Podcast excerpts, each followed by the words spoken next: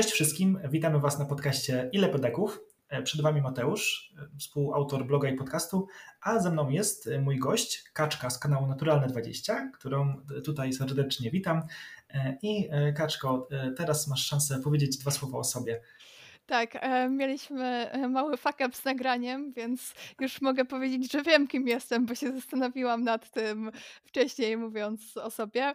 E, no, ja działam obecnie przede wszystkim na kanale Naturalne20, gdzie streamujemy sesje D&D.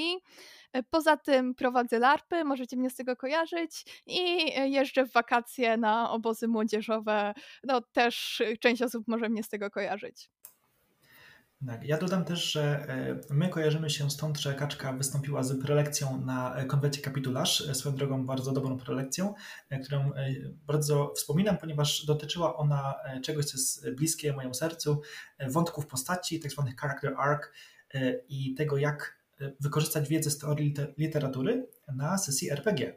I to jest dokładnie to, o czym dzisiaj chcielibyśmy Wam poopowiadać, wymienić się doświadczeniami i wiedzą, opowiedzieć Wam o tym, jak właściwie budować wątki postaci, jak je wykorzystywać i co ciekawego można na sesjach RPG wyciągnąć z tego, co pisali blogerzy na temat teorii literatury i tego, jak w książkach się to stosuje. Dobrze, w takim razie Zacznijmy może od jakiejś krótkiej definicji. Gdybyś mogła zdefiniować, czym właściwie są te wątki postaci, żeby nasi słuchacze też, e, nawet jeżeli nie są specjalistami w temacie, mogli e, być na podobnym poziomie zrozumienia, co my.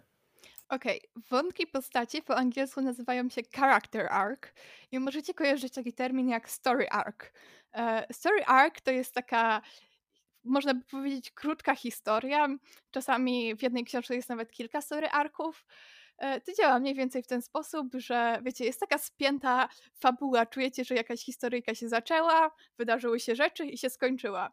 Charakter arc działa na dość podobnej zasadzie, tylko zamiast dotyczyć fabuły, dotyczy bohatera. Czyli zaczynamy znając jakoś bohatera, e, to wiecie, w tym punkcie startowym jest nam przedstawiany w jakiś sposób. Potem, ze względu zwykle no, na wydarzenia fabularne, dzieją się pewne rzeczy, bohater się zmienia albo nie, e, i kończymy z bohaterem, który jest nieco inny zwykle. Okej, okay. to myślę, że daje dość dobry e, obraz. E, drugi termin, którym będziemy się posługiwać, który jest dość istotny w tym kontekście, nazywa się zazwyczaj, chociaż nie jest to popularny termin, flagami postaci. To jest coś, co E, nie jest zbyt mocno jeszcze wykute w teorii RPG i często stosowane. Ja z tym terminem spotkałem się po raz pierwszy na podcaście Pożeracze Umysłów. Obecnie to jest ekipa działająca jako dobre rzuty.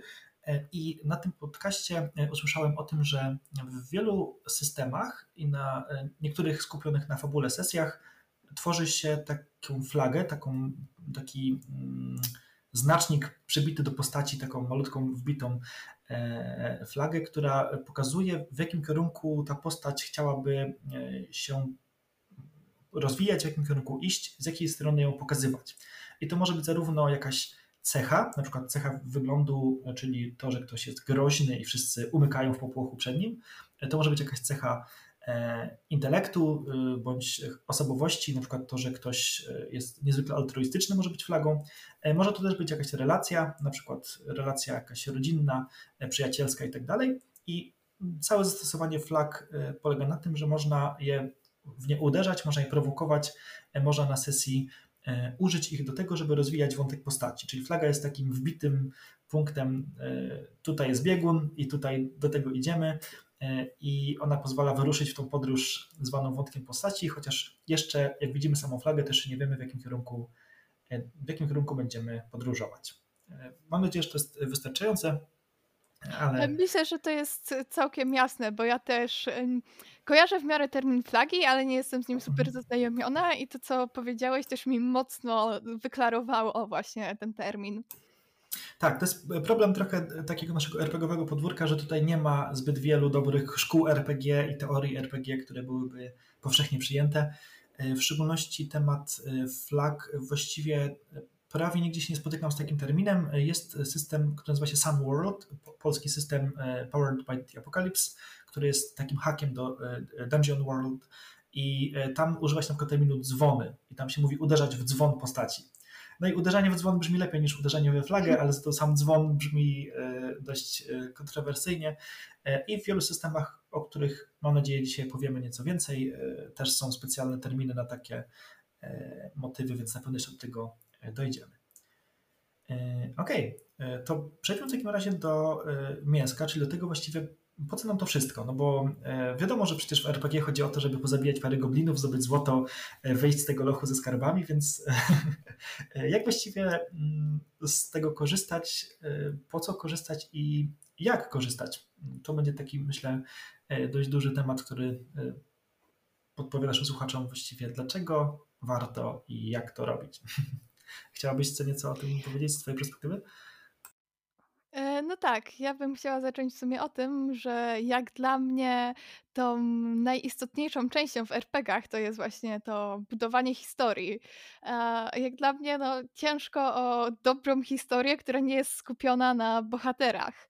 E, ja ogółem jestem osobą, która bardzo lubi wątki takie personalne, skupione na właśnie postaciach, na dużej ilości emocji, czy to właśnie w LARPach, czy to w RPGach.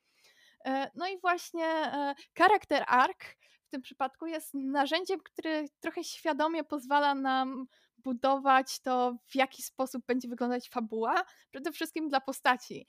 Też, żeby się upewnić, że wiecie, no, czasami przy niektórych kampaniach, przy niektórych sesjach to wygląda w ten sposób, że jest super ciekawa fabuła, tam nie wiem, są niesamowite wątki, e, jest jakaś szalona intryga za głównym złym. Natomiast co z tego, skoro bohaterowie są tam tylko przejezdnymi i tylko oglądają to, co ten mistrz gry przygotował. I nawet jeżeli mają niesamowity wpływ na daną kampanię, e, to oni sami się nie zmieniają. Ani szczególnie nie zmieniają świata za bardzo. No, przyszli, świat dalej pozostaje równie ciekawy, a oni potem poszli niezmienieni. Tak, to e, pięknie opisałaś schemat wielu, wielu sesji RPG Myślę, że w tym przypadku, jeżeli ktoś już słucha tego podcastu tych dobre kilka minut, to z całą pewnością chyba troszeczkę chciałby spróbować takiego grania, tak. albo już, już gra i e, ma nadzieję coś z tego więcej wyciągnąć. E, więc e, myślę, że mm, nie musimy chyba dużo uwagi skupić na takim zachęcaniu, natomiast faktycznie to, co powiedziałaś, że jest coś takiego fascynującego w mm, rozwoju tej postaci, w przeżywaniu jakiejś emocji, to jest bardzo cenne. Myślę natomiast, że warto tutaj zaznaczyć dla tych słuchaczy, którzy trafili trochę przypadkiem, że e, mówimy trochę o pewnym paradygmacie RPG, który e, to docenia. Znaczy są RPG, które faktycznie e, nie zwracają na to uwagi, i tutaj posługując się teorią The Big Model czy teorią GNS, powiedziałbym, że w, w, grach takich szczególnie gamistycznych, w których chodzi o to, żeby wygrać, żeby dojść do zwycięstwa, rozwiązać śledztwo albo pokonać bossa, wyobrażam sobie sesje, w których nie interesuje faktycznie graczy to, żeby rozwinąć tą postać. Tak, ona może rozwinąć się w sensie mechanicznym, e, nabić poziom, e, wyższe staty i tak dalej, natomiast e, może być gra, która sprawia ludziom satysfakcję, w której chodzi o to, żeby posuwać figurki po planszy i chipsy po stole i to też nie jest niczym złym, natomiast jest to faktycznie inny typ rozrywki, o którym myślę, że dzisiaj mówić za dużo nie będziemy, o takich preferencjach, o takich upodobaniach, chyba że na zasadzie kontrastu. Jest też drugi typ historii, który paradoksalnie, drugi typ sesji, który paradoksalnie nie jest spójny do końca z graniem e, wątkami postaci, e, to używając znowu tego samego modelu, model taki symulacyjny, symulacjonistyczny, gdzie chcemy, żeby było tak realistycznie, tak zgodnie z konwencją, żeby tak działo się wszystko dokładnie to, co dziać się powinno. Tutaj takim przerysowanym przykładem, który też posłuży się za kanałem Pożeraczy Umysłów, jest sesja w Legendę Pięciu Kręgów, gdzie przez pięć godzin pijemy herbatę zgodnie z rytuałem e, rokugańskim, czy też japońskim, bo to oczywiście e, kalka z naszego świata. E, no i tam fabuła czy postacie mogą też się jakoś nie posuwać do przodu i są gracze, którzy lubią tak grać tak realistycznie, odgrywać wszystkie te najdrobniejsze aktywności, to, że oni robią w tym świecie coś, no bo moja postać by tak zrobiła, ale wtedy też niekoniecznie myślimy o tym tak filmowo, książkowo, o tym rozwoju postaci, więc na tym też się skupiać nie będziemy, żeby doprecyzować, w jakim obszarze się poruszamy. To są te sesje takie narracyjne, narratywistyczne, w których chodzi o historię, tak? o opowiedzenie ciekawej historii i tutaj zgadzam się z Tobą, że no nie ma chyba ciekawych historii bez ciekawych postaci. Tak? To jest ściśle splecione i każda historia ma e, ciekawą postać e, albo kilka. I jej rozwój jest często równie ważny jak rozwój tego świata czy tej, tej akcji, która tam przebiega. Ja tak rzucę jeszcze w formie takiej ciekawostki, E, że no ja też znam tą teorię trochę bardziej z larpowej perspektywy i od jakiegoś czasu mówi się o, symulacjonizmie, Boże, nie umiem mówić, e, też w kontekście takiej, takiego wewnętrznego odwzorowania prawdziwych emocji postaci. To znaczy, e, że symulacjonizm to nie jest tylko odwzorowanie świata zewnętrznego, ale też odwzorowanie e, tego wnętrza postaci. Więc w pewnym sensie można by powiedzieć, że w jakiejś tam interpretacji tego symulacjonizmu e, mocne skupienie na postaci też może tak. się wpisywać w ten styl. Mhm. Natomiast będziemy mówić głównie o tym stylu narratywistycznym, zgaduję. Mhm. Tak. No bo Natomiast... też to się dobrze łączy tutaj. Mhm. Natomiast tu się wtrącę, bo faktycznie to, o czym mówisz, chyba zdaje się profesjonalnie nazywać to immersjonizmem. Nie, słowo. dlatego że nie, immersjonizm to, e, to. to, są skomplikowane rzeczy. Prowadziłam wakacje tam przez 11 dni, e, mhm. prelekcje na temat tego właśnie wszystkiego, całej teorii. 11 dni prelekcji? To sporo.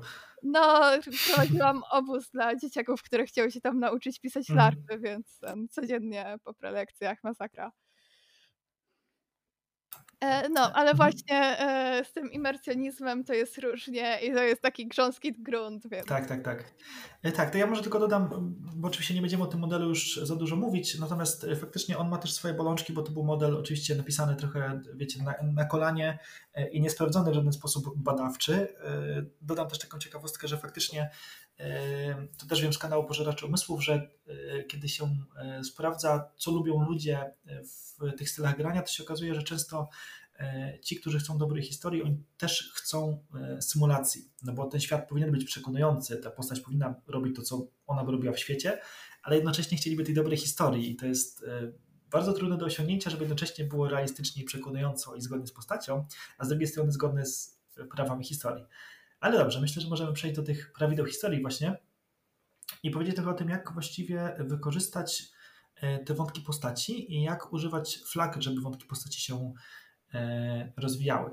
To myślę, że będzie taki praktyczny temat dla naszych słuchaczy, co właściwie z tym można e, zrobić i jak. dobra, to ja powiem tak, że w ogóle gigantycznym źródłem inspiracji są rzeczy, które wymyślił ktoś przed nami jako RPGowcy jesteśmy no, ludźmi, którzy, dla których to jest hobby. E, mhm. jakby, wiecie, nie poświęcamy całego dnia na to, żeby rozkminiać, jak najlepiej prowadzić sesję. No chyba, że mamy bardzo dużo czasu, wtedy e, bardzo chętnie. Natomiast realnie to jest dla nas niewykonalne. Mhm. Ale są ludzie, którzy zajmują się takimi rzeczami zawodowo. Może nie stricte RPGami, chociaż już też się coraz więcej takich znajduje. E, natomiast tutaj naszą kopalnią wiedzy są studenci filmoznawstwa, e, ale też właśnie kierunków pisarskich bo wszystkie podręczniki, poradniki i tak dalej, i tak dalej, i tak dalej, wszystkie te materiały dydaktyczne, których oni używają, po jakichś drobnych przeróbkach mogą być świetnymi materiałami dla nas. E, no, ogółem polecam tam właśnie sobie pogrzebać. Sam, samo to, jak się natrafiłam na te character arki, to właśnie w ten sposób. Kiedyś trochę uczyłam na temat tego, w jaki sposób konstruuje się filmowe historie. No, czyli tutaj wracając jeszcze do tego modelu, no to, jest coś stricte narratywistycznego. Mhm. E, no. Tak. Mm, chcesz coś dodać? E, nie, nie. E, okay. Śmiało, kontynuuj. E, tak czy siak, właśnie jeśli chodzi o charakter arc, to, to, jest, to jest bardzo podobna teoria. Ja w momencie, kiedy się wszystkiego uczyłam, to opierałam się na książce Creating a Character Arc. To jest książka takiej pani, która się nazywa K.M. Wayland. Bardzo polecam książkę. Jest po angielsku, ale jeżeli to nie jest dla Was bariera, to naprawdę warto. I tam jest ładnie opisane, w jaki sposób w takiej klasycznej historii, e, no właśnie, skonstruować charakter ark. W jaki sposób sprawić, żeby historia, ten, ten wątek postaci w zasadzie nam, nam ładnie korespondował z fabułą. E, problem w tym, że to jest napisane stricte pod stałe fabuły, pod takie mhm. fabuły jak filmu, jak fabuła książki i tak dalej, i tak dalej, które nie zmieniają się, kiedy, y, wiecie, jak jesteście widzem filmu, to nie wpłyniecie na to, co się stanie w filmie. Ja pozwolę sobie wbić e, kij w mrowisko, ale nawet może nóż. E, no przecież wie, wiele sesji RPG trochę tak wygląda. Jest przecież jakaś fabuła nadrzędna, która oczywiście jest realizowana kosztem graczy, przejeżdżając po nich, no i jakoś dojeżdża do końca. E, nie bez powodu dużo kontrowersji wzbudza popularny kanał RPG. Nie będę tutaj teraz wymieniał który, ale każdy się pewnie domyśla. Z sławetnym zakończeniem długiej kampanii, w którym niektóre postacie zginęły, bo miały zginąć, bo tak kazała historia. No i to, że wybory gracza mówiły co innego, no to nie było istotne, no bo przecież e, historia musiała się potoczyć tak, jak się potoczyła, więc e, wbrew pozorom e, jednak ktoś tak również gra i myślę, że to jest bardzo ciekawe, że hmm, chyba naturalnie jest tak, że jak czytamy książki, oglądamy filmy, to chcielibyśmy takich emocji na sesji, tak? Przeżyć taką wspaniałą historię, tak dobrze napisaną, tak wyreżyserowaną, tak doskonale tutaj hmm, zamkniętą, więc trochę jest pokusa, żeby na sesji próbować e, w tym samym kierunku. I myślę, że wielu naszych słuchaczy też może mieć takie poczucie, dobra, dobra, wątki postaci, no ale przecież e, to sprawia, że my zaczynamy robić e, nie dość, że liniowe, to jeszcze railroadowe sesje, w których odbieramy graczom wolność, tak, no bo musi wątek posunąć się do przodu, więc myślę, że dzisiaj trochę spróbujemy chyba ten mit rozwiać, że da się na sesji nieliniowej również bardzo ciekawe wątki postaci budować, które nie są dla nas jeszcze jasne na początku, jak się zakończą. E, ja tutaj przytoczę słowa, które usłyszałam jakoś zaraz, jak sama uczyłam się pisać, no wtedy stricte larpy. E, natomiast e, właśnie tam osoba, od której się uczyłam, powiedziała mi, że jeżeli mam pomysł na świetną fabułę, świetnych bohaterów i na to, jak wszystko powinno się rozwiązać, i nie ma tam miejsca na tą swobodę graczy, to powinnam usiąść i napisać opowiadanie, książkę, scenariusz, a nie pisać larpa. E, Całkiem słuszne słowa. Tak, i ja cały czas to powtarzam i cały czas uważam właśnie w ten sposób, że kurczę, y, jednak możemy myśleć o historiach trochę bardziej elastycznie. To, że masz świetny pomysł, masz pomysł na świetną fabułę, świetne wszystkie zwroty akcji i wszystko jest idealnie w punkt, e, tak, że nie ma tam miejsca na jakąś dowolność, to może jednak z tego wyjdzie lepsza książka niż y, kampania RPG bo w momencie, kiedy zabierzesz graczom właśnie tą swobodę działania, to w zasadzie gdzie jest dla nich ta frajda? No, mogą sobie przeczytać mhm. książkę, którą im wyślesz i się będą lepiej bawić najpewniej. Tak, tak, tak. E, tutaj dochodzimy do ciekawego punktu, że no to co wiemy to to, że e, wątki postaci nie są scenariuszem, tak? To nie jest rozegranie czegoś według skryptu, e, więc nie, nie tak powinno się z nimi obcować. No i myślę, że tutaj dobrą podpowiedzią dla tych, którzy chcieliby wiedzieć, jak, jak właściwie używać wątków, to jest właśnie odwołanie się do flag. E, flagi to jest fajne narzędzie, które pozwala nam e, na początku istnienia kampanii e, bądź sesji zahaczyć się u postaci o jakiś wątek, który dla niej będzie ważny. To znaczy, zakładamy, że jeżeli dobrze napiszemy flagi, to będą wątki, które są ważne dla postaci i ważne dla gracza, czyli coś, co go kręci, w co on chciałby pójść. Więc w tym momencie mm, mamy możliwość rozpoczęcia wątków postaci takim wyraźnym, świecącym punkcikiem, który jest takim motywatorem, który mówi tak, w takie tarapaty chętnie się wpakuje. Innymi słowy, jak ktoś tworzy sobie takiego Clint'a Eastwooda e, na sesji, którego e, boją się zbiry w alejkach, no to wiadomo, że ten gracz chciałby wchodzić w te alejki, żeby te zbiry przed nim umykały i będzie pakował się w te tarapaty w tych alejkach, no bo on chce być tym Clintem Eastwoodem, tak? E, więc flagi to jest pierwszy wytrych, wydaje się, do tego tematu. E, kiedy my na początku kampanii zaczynamy wbijać te punkciki, które mówią tam idziemy e, i nie dość, że one istnieją e, na papierze, to jeszcze w idealnej sytuacji one oddają trochę to, co gracz chciałby na tej sesji realizować, więc on sam się będzie pchał w te wszystkie terapaty, mamy nadzieję, i sam się będzie pchał w ten wątek. Mm, więc myślę, że to jest chyba taki wytrych do tematu, tak jak w ogóle wejść w wątek postaci, jak, jak zacząć.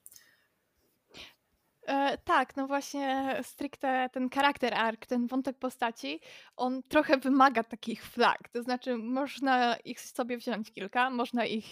Nie do, można nie do końca je właśnie określać, trochę mieć tak gdzieś bardziej na zasadzie wyczucia niż czegoś stricte twardo określonego, ale trzeba wiedzieć, na czym się skupić.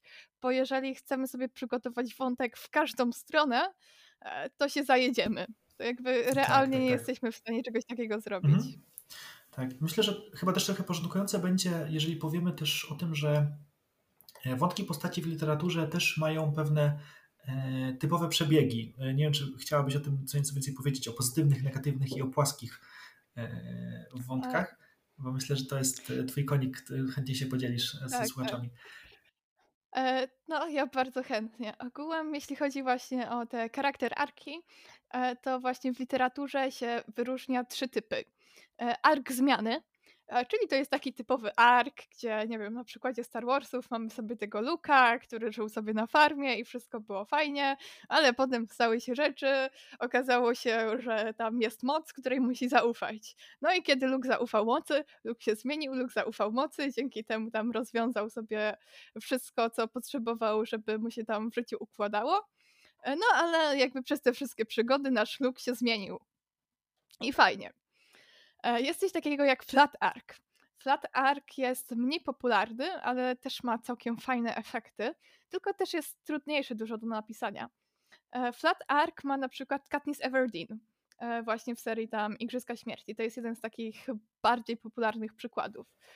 Flat Arc działa w ten sposób, że postać od początku do końca pozostaje taka sama, czyli no właśnie na przykładzie Katniss, ona od początku jest tam odważna, zależy jej na rodzinie, jest skłonna się jakoś buntować, ale jest w tym w jakiś sposób rozsądna, chyba że poniesie ją gniew i tak dalej, i tak dalej. Natomiast Katniss pozostaje taka od pierwszej strony książki do ostatniej tam strony książki trzeciego tomu, e, no i przez wszystkie filmy i tak dalej, i tak dalej.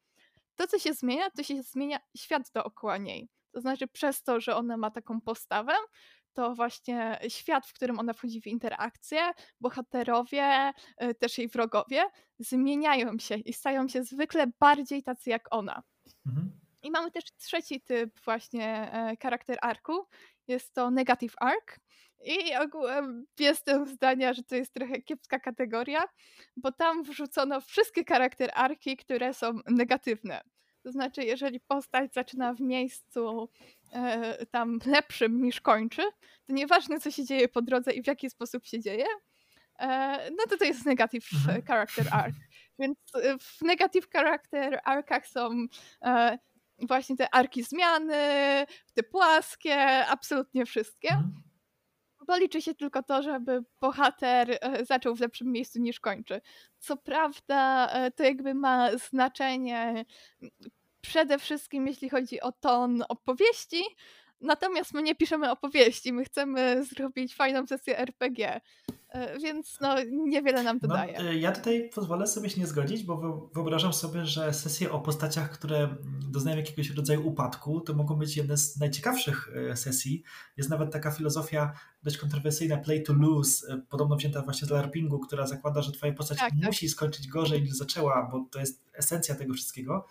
Chociaż ona wzbudza dużo kontrowersji, bo spotkałem się z taką opinią e, Mateusza z Dobrych Rzutów, który stwierdził, że to odbiera trochę emocji sesji. To znaczy, jeżeli ty zakładasz, że przegrasz i nic się nie obchodzi, no to już nie starasz się aż tak bardzo o to zwycięstwo, więc się tak nie szarpiesz, więc e, nie zależy ci, więc, więc jest to dość kontrowersyjna koncepcja.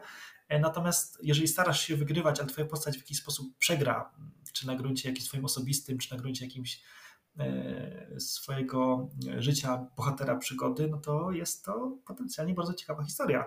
E, chociażby przywołam tutaj grę Blades in the Dark, czyli Ostrza w mroku, w której e, twoja postać może skończyć gorzej niż zaczęła.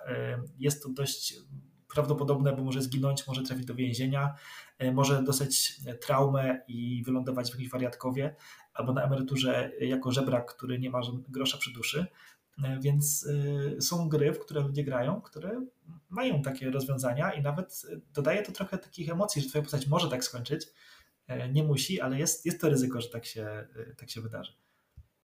E, ja powiem tak, ja też sama bardzo lubię e, tego typu historie. Swoją drogą e, właśnie gra, grałam w Klątwę Sztrada i moja postać w pewien sposób zaliczyła właśnie ten taki charakter arc. Co prawda tak bardziej glo globalnie, nie tylko co do samego Sztrada, natomiast no, ona stanowczo miała ten negatywny charakter arc. Mhm. I nie jest postacią pozytywną. Natomiast to, co właśnie e, z perspektywy takiego mistrza gry, czy nawet gracza, e, ten negatywny charakter arki, jeżeli właśnie je sobie zakładamy od początku, że to będzie negatywny charakter arc, to trochę właśnie odbieramy tej sprawczości. Mhm. Ja sama lubię Play Plus, chociaż jestem w nim fatalna, bo za bardzo mi zależy na moich postaciach i jest mi przykro, że takie biedne, kochane postaci, no, no może jest chujem, ale chciały dobrze, no niech mu się skończy tam, wszystko mu się niech dobrze ułoży. A więc sama jestem w tym kiepska, mhm. ale ogółem e, bardzo lubię utrudniać życie moim postaciom i lubię, kiedy zaczynają, e, kiedy no ogółem wszystko im się mhm. sypie. Natomiast to y, jakby tego typu podejście e, dość mocno okraja nam to, w jaki sposób możemy pójść z fabułą na sesji i w kampanii. Bo no właśnie przez to, jeżeli od razu sobie założymy, że chcemy, żeby bohater skończył gorzej niż zaczął, to no właśnie zamykamy się na niektóre możliwości, które też mogą się okazać fajne. Tak, tak. I wydaje mi się, że tutaj chyba warto powiedzieć e, sobie jedną rzecz, że e, poprosiłem Cię właśnie o to, żebyś przywołała te e, rodzaje wątków postaci, dlatego że mm, gdy gracz wie o nich, może o nich świadomie myśleć, ale my, ani jako gracz, ani jako mistrz gry, żeby się dobrze bawić, raczej nie chcemy od początku ustalać tego. Znaczy, w tej teorii, tak jak ja ją rozumiem, może źle to rozumiem poprawnie wtedy, jeżeli się mylę. E, na początku, jak zaczynasz, zaczyna się historia postaci, to wszystkie wątki wyglądają tak samo. Tak? E, płaski, pozytywny, negatywny. Na początku nie ma rozróżnienia, bo nie wiesz, co się wydarzy. E, to znaczy, płaski wygląda trochę mhm. inaczej. Mhm. I płaski jest wyjątkowo trudny, jeżeli chce się go robić w mhm. grach fabularnych. To znaczy, on ma większe szanse wyjść przez przypadek niż mhm. celowo.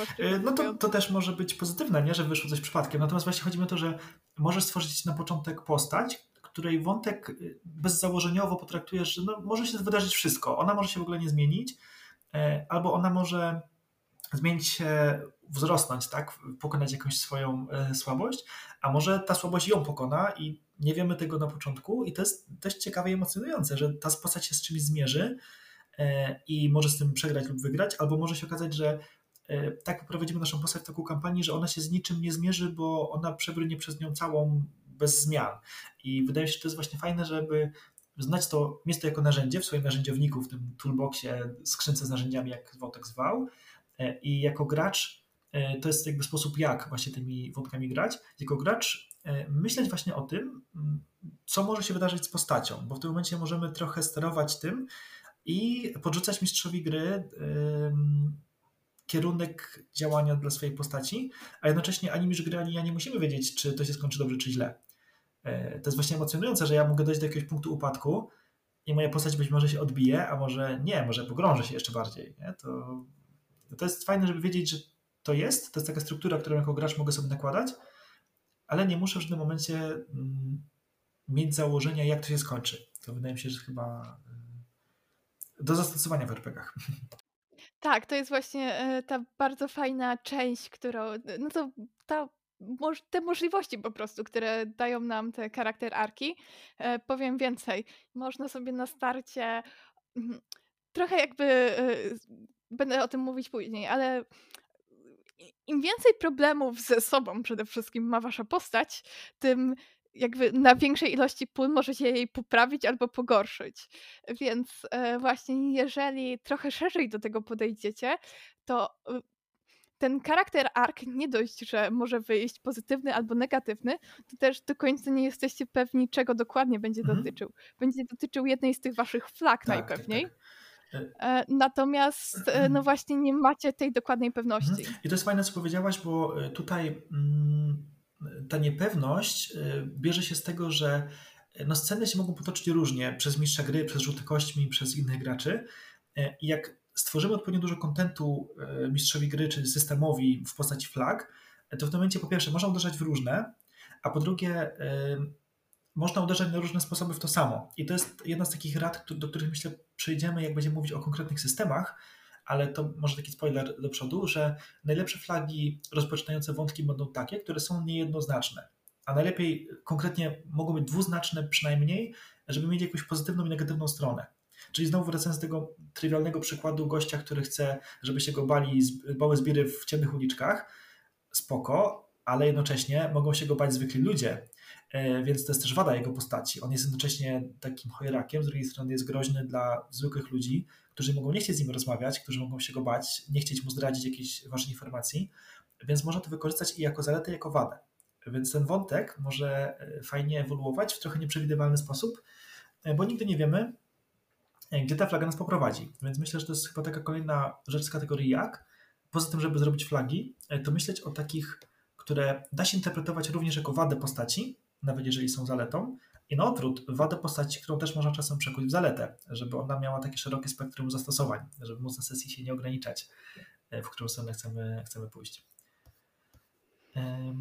Okay, a powiedz jeszcze, bo wspomniałeś o tym, że ten flat arc jest trochę inny, trochę specyficzny. Chciałbyś wyjaśnić dlaczego? E, twoje zdanie jest inne? E, tak, to znaczy, wiecie, e, flat arc oprócz tego, że zakłada, co dokładnie stanie się z postacią, to znaczy, że ona się nie zmieni, też zakłada, że postać wpłynie na świat.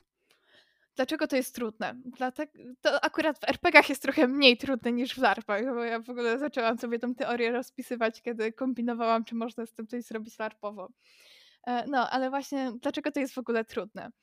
Ponieważ w świecie, no, jeżeli nie mamy kampanii jeden na jeden z mistrzem gry, e, tak naprawdę nie mamy do końca wpływu na to, co się stanie z innymi bohaterami. To znaczy, ja jako gracz mam wpływ na swoją postać, mistrz gry ma wpływ na NPC-ów, ale na e, jakby inne postaci, na postaci graczy mają wpływ ci gracze.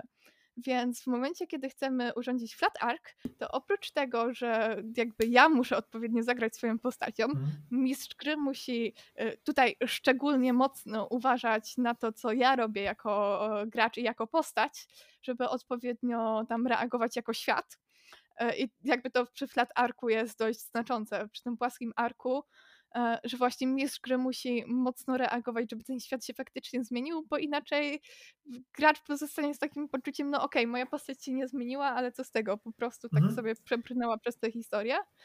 To jeszcze dobrze by było, jakby inni bohaterowie z drużyny w jakiś sposób zmieniali się mm. pod wpływem naszej postaci. Mm. I jeżeli jesteście wystarczająco charyzmatycznym graczem, i akurat tam jeszcze, nie wiem, gwiazdy się idealnie ułożą i tak dalej, i tak dalej, to jest szansa, że to wyjdzie i to wyjdzie super. Ja sama mam teraz na kampanii y, tam dwóch graczy, którzy mają płaski ark, które, no te obydwa te arki wyszły bardzo, bardzo fajnie, mm. natomiast to jest strasznie trudne. Mm. I jeżeli założycie sobie, że chcecie mieć flat arc, albo nawet nie założycie, tylko tak spróbujecie mniej więcej w to celować, to macie najmniejsze szanse, że wam mhm. wyjdzie po prostu. Czyli innymi słowy, twierdzisz, że jeżeli wyjdzie nam na sesji do naszej postaci e, flat arc, to najprawdopodobniej to będzie słaba historia, tak? Bo ten bohater nie zmienił siebie, nie zmienił świata być może i właściwie nic się nie wydarzyło, więc to stworzyło... Nie, nie, nie, nie mówię w ten sposób. To znaczy, bo wiecie, bo samo to, że planujecie zrobić jakiś ark, nie sprawia, że on się automatycznie wydarzy. To, żeby właśnie ten flatny ark się e, tam dokładnie wydarzył, potem będę mówić dokładniej o tych elementach składowych, jak już trochę sobie rozjaśnimy. E, to, co jest super ważne, to to, że właśnie i świat, i inni bohaterowie muszą się zmienić pod wpływem bohatera. Mhm. Ale jeżeli nie chcemy railroadować naszych graczy, to jest strasznie mhm. trudne. No tak. Żeby no, siłą rzeczy to jest po prostu trudne. Więc jeżeli gracz wyjdzie z założenia, ok, ja chcę mieć ten płaski ark mhm. bohatera, to nie możemy mu obiecać, że no to tak. się stanie. Ale myślę że też, że y, chyba raczej bylibyśmy e, zwolennikami takiej szkoły, że no nie wybierasz sobie, który typ y, character arc będziesz miała w kampanii, tak? Że to jest coś, o czym fajnie myśleć świadomie jako gracz, że mo mogą być takie, no ale nie wybierzesz tego na początku, bo tak jak mówisz, y, jest zbyt dużo zmiennych, więc myślę, że to nie jest rozwiązanie raczej dla nikogo wybrać sobie, że ja chcę mieć pozytywny ten wzrostu i ja gram tak, żeby on był, no bo to jest trochę odbieranie y, sobie tej swobody. Y, natomiast mm, jest taka ciekawa zasada zdefiniowana przez Paula Czegę, że nie możesz sama sobie wymyślić przeszkody, która e, będzie dla ciebie e, istotną, istotną przeszkodą emocjonującą i tak dalej, bo sama ją wymyśliłaś. Tak? E, jakby ty wiesz, jak ją rozwiązać, więc to jest taki moment, kiedy wątki postaci między graczem i mistrzem gry się spotykają, bo jeżeli wymyślimy je przed kampanią, na przykład na sesji zero, czy w ramach jakichś przygotowań, stworzymy sobie te flagi, to mistrz gry wtedy może sobie w cichości swojego kącika usiąść i zacząć wymyślać, e, jakie on tam świnie tym graczom podrzuci, tak? w jakie flagi będzie uderzał, jakie e, wątki. W tym momencie gracz zakładający, że chce pozytywny, negatywny, y, płaski, on zaczyna trochę ograniczać też sobie te opcje. E, natomiast jeżeli on ma flagi, które można uderzać pozytywnie i negatywnie, i mistrz gry ma czas przed kampanią czy przed sesjami sobie o tym pomyśleć, to może już w międzyczasie myśleć, ok, ten sobie zdefiniował taką flagę, E, ja mogę spróbować podrzucić taki, taki wątek, taką, taką scenę, gdzie będzie mógł się skonfrontować z tym swoim e, wątkiem, na przykład ze swoją słabością, e, tak? albo z jakąś relacją, którą ma. I w tym momencie możemy przygotować jakąś taką scenkę, która jak gracz nic nie zrobi, to ona się wydarzy, albo będzie gdzieś tam na początku sesji w ramach takiego hard framingu wrzucona, żeby ten gracz się tam zjawił. No i w tym momencie, jak gracz rozwiąże ten problem, to zostawiamy jemu. Tak? Może to być kolejny krok w kierunku wzrostu postaci, może to być krok w kierunku upadku, no ale emocjonujące jest to, że nie wiemy. Ale y, jeżeli gracz by sobie wymyślał, jak chce, żeby przebiegało to wszystko, to by sobie wymyślał też przeszkody, wymyślał, jak je rozwiązać, no i właściwie to przestaje być grą, tak? To zaczyna być pisaniem fanfika na temat swojej postaci. Ja ci powiem, że się częściowo zgadzam, ale nie całkiem. Natomiast myślę, że w momencie, kiedy zacznę trochę z tym polemizować, to wyjdzie nam taka dygresja, że w ogóle się z niej nie odgrzebiemy. To możemy taką krótką, e... e chyba że nie chcesz w ogóle w to wchodzić, żeby nie zanudzić. Wiesz to e, spróbuję tak se speedrunować. To znaczy, ja też e, e wierzę w coś takiego, co się nazywa steering. To jest termin e, larpowy. Ja raczej z tego mało korzystam, natomiast są gracze, którzy właśnie lubią się w taki sposób bawić. Zwykle to są właśnie narratywiści, e, czyli ci skupieni najbardziej na fabule. O co chodzi? ogółem chcę, żeby historia przebiegła w pewien sposób, ponieważ bardzo mi się to podoba. Na przykład mam ochotę na super ciężką historię i chcę, żeby wszystko się skończyło źle. To jest y, stringiem jest na przykład play to lose. E, czyli w tym wypadku stwierdzam, ok, chcę, żeby się źle skończyło, więc będę odrobinę skręcać moją postacią, żeby wybierała rzeczy, które mogłaby wybrać, natomiast raczej będą mieć gorsze konsekwencje niż ta druga opcja, która byłaby dla nich równie prawdopodobna. Mhm. I właśnie korzystając ze steeringu, możemy też sobie wyznaczyć po pierwsze właśnie jaki będziemy mieć e, ten charakter arc. Mhm. Ja sama nie jestem tego fanką, natomiast sądzę, że dla graczy, którzy lubią coś takiego, to też mogłoby być fajne. Mhm. E, I jeszcze a propos tych e, utrudnień, to ja się nie zgodzę. Mhm. To znaczy, właśnie stworzyłam jedną postać, którą chciałam tak grać play to lose i postawiłam przed nią taką przeszkodę, że nie wiedziałam, jak ją rozwiązać. E, nie, nie byłam w stanie tego zrobić. Ostatecznie e, to było stricte na forum PBF, mhm. czyli nie całkiem RPG. E, to jeżeli nie kojarzycie dokładnie, co to jest, to wyobraźcie sobie takiego RPGa, ale bardziej casualowego, z większą ilością graczy i z mniejszym wpływem MG. I ogółem to wymagało bodaj pracy oprócz mnie trzech innych graczy, żeby przeskoczyć tę przeszkodę. Mimo jakby, że ja ją ułożyłam. Więc mhm. też się co do tego okay. nie zgodzę. E, to końca. Wydaje mi się, że tutaj chyba zgadzamy się, ale do trochę innej płaszczyźnie może, bo e, to, o czym mówisz, czyli takie sterowanie wątkiem postaci, e, to jest pewne prawo, które tobie jako graczowi przysługuje, no bo Railroad, tak jak go definiujemy, jest odebraniem siłą wolności decyzji graczowi przez mistrza gry zazwyczaj, e, czyli e, nie jest problemem, kiedy gracz w jakimś kierunku dąży. E, tak, jest problemem, kiedy mistrz gry powiedzmy nie pozwoliłby mu dążyć do jakiegoś tam działania, natomiast gracz w ramach swojej postaci może teoretycznie również grać play to lose, pod warunkiem oczywiście, że się tak umówimy, bo być może część graczy będzie chciała grać optymalnie i wygrać w cudzysłowie na przykład śledztwo czy bitwę, a gracz tutaj jakiś sobie podkłada świnie, ale powiedzmy, że umówiliśmy się tak, że tak możemy, więc tutaj nie widzę żadnego problemu, że gracz może sobie ukierunkowywać postać na upadek, bo to jest coś takiego, co wynika z takiej innej koncepcji fajnej na temat RPGów, że możesz grać w różnych postawach. I o ile większość graczy gra w tak zwanej postawie aktora, w której odgrywa postać myśląc o niej tak jak aktor, czyli ja nią jestem, muszę się wczuć i zastanowić się, co ona by tutaj zrobiła e, w danych realiach, ale jest jeszcze postawa autora, która myśli kategoriami jestem pisarzem i myślę, jaka ciekawa scena się tu przetrafi.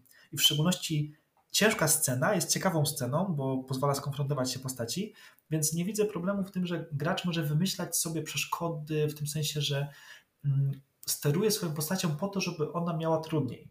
Gry na silniku Forged in the Dark, jak na przykład Ostrza w Mroku czy Kompania Ostrzy, one faktycznie robią to zupełnie świadomie, że tam gracz ma nawet narzędzia takie mechaniczne, żeby wepchnąć w większe kłopoty i o ile bazowo rzuty są ryzykowne, to gracz może zupełnie świadomie wejść w zupełnie desperacką sytuację po to, żeby osiągnąć lepsze efekty. I ta gra wręcz do tego zachęca, więc tutaj myślę, że na tym poziomie się zgadzamy, że gracz ma prawo sterować rozwojem swojej postaci, e, natomiast chodzi o to w całym tym przygotowaniu, że kiedy gracz tworzy flagi, to może je mistrzowi gry zostawić, żeby on mógł mu popodrzucać przeszkody na drodze e, również, żeby gracza też coś zaskoczyło, tak? No bo jak gracz sam sobie steruje tym wątkiem, no to on go nie zaskakuje, można się trochę gorzej bawić, bo tak jak mówiłem wcześniej, my chcemy trochę tej narracji, tej dobrej opowieści, ale też chcielibyśmy tej symulacji i żeby te emocje poczuć, żeby się wczuć w to wydarzenie. No nie wczujesz się wydarzenie, które sama wymyśliłaś, no bo ci już nie zaskakuje, więc wydaje mi się, że tą radą e, zrób te flagi i daj mistrzowi gry przed sesją e, jest e, całkiem sensowne, ponieważ on może nas zaskoczyć. I również ja stosuję taką drugą mm, taktykę, że ja podpytuję swoich graczy o rozwój ich postaci między sesjami. Co jedną, dwie sesje, zależy jaki to mamy odstęp, podpytuję i dyskutuję, ich, dyskutuję z nimi co zamierzają zrobić, w jakim kierunku zamierzają iść, e, jak ich motywacja się zmieniła. E, I w tym momencie mogę nadążać za tym, że te wątki ewoluują, ich postacie trochę się zmieniają. E, mogę też nadążać za tym, do czego dążą, bo być może ten wątek trochę ewoluował. I cały czas dzięki temu jestem na bieżąco z tym, gdzie oni pójdą, więc ja już nie muszę wpychać ich na żadnego tak zwanego main questa siłą, jakimiś zahaczkami, jakimiś pieniędzmi e, i różnymi takimi rzeczami, które się wpisuje w gotowych scenariuszach na początku, żeby gracze poszli za questem, no bo wiem, co tym graczom, e, co oni chcą zrobić, ale jednocześnie wiem, gdzie tam mogę podrzucić jakąś kłodę, więc jest dla nich jakieś tam zaskoczenie, więc oni mogą sterować myśląc, ok, ja chcę, żeby mojej postaci się powiodło, albo ja chcę, żeby moja postać widowiskowo upadła z hukiem, ale jest coś fajnego w tym, że e, inna osoba, system albo mistrz gry e, podrzuca ci te kłody również, bo one cię mogą zaskoczyć. E, co nie zmienia faktu, że gracze potrafią wymyślić sobie kłody pod nogi, jakich ja bym nie przewidział. Tutaj mm, właśnie na ostatnim podcastie wspominałem, że jak gramy w Genesis, to tam kości narracyjne pozwalają na to, żeby wspólnie interpretować, co się dzieje na sesji. I tam są różne symbole pozytywne i negatywne, i są takie lekko negatywne i mocno negatywne. E, I jak pojawia się taki najbardziej negatywny, czyli symbol e, rozpaczy czy też desperacji, nie pamiętam teraz, jak będzie przetłumaczony w polskiej wersji, e, to gracze też mogą porzucić fajny wątek, jak to zostanie zinterpretowane. I najfajniejszy pomysł, jaki wymyślili raz, to to, że jedna postać leczyła drugą i wyrzuciła właśnie ten symbol rozpaczy, więc gracze wymyślili fantastycznie, dostał zakażenia. Myślę sobie, w to graj, może być.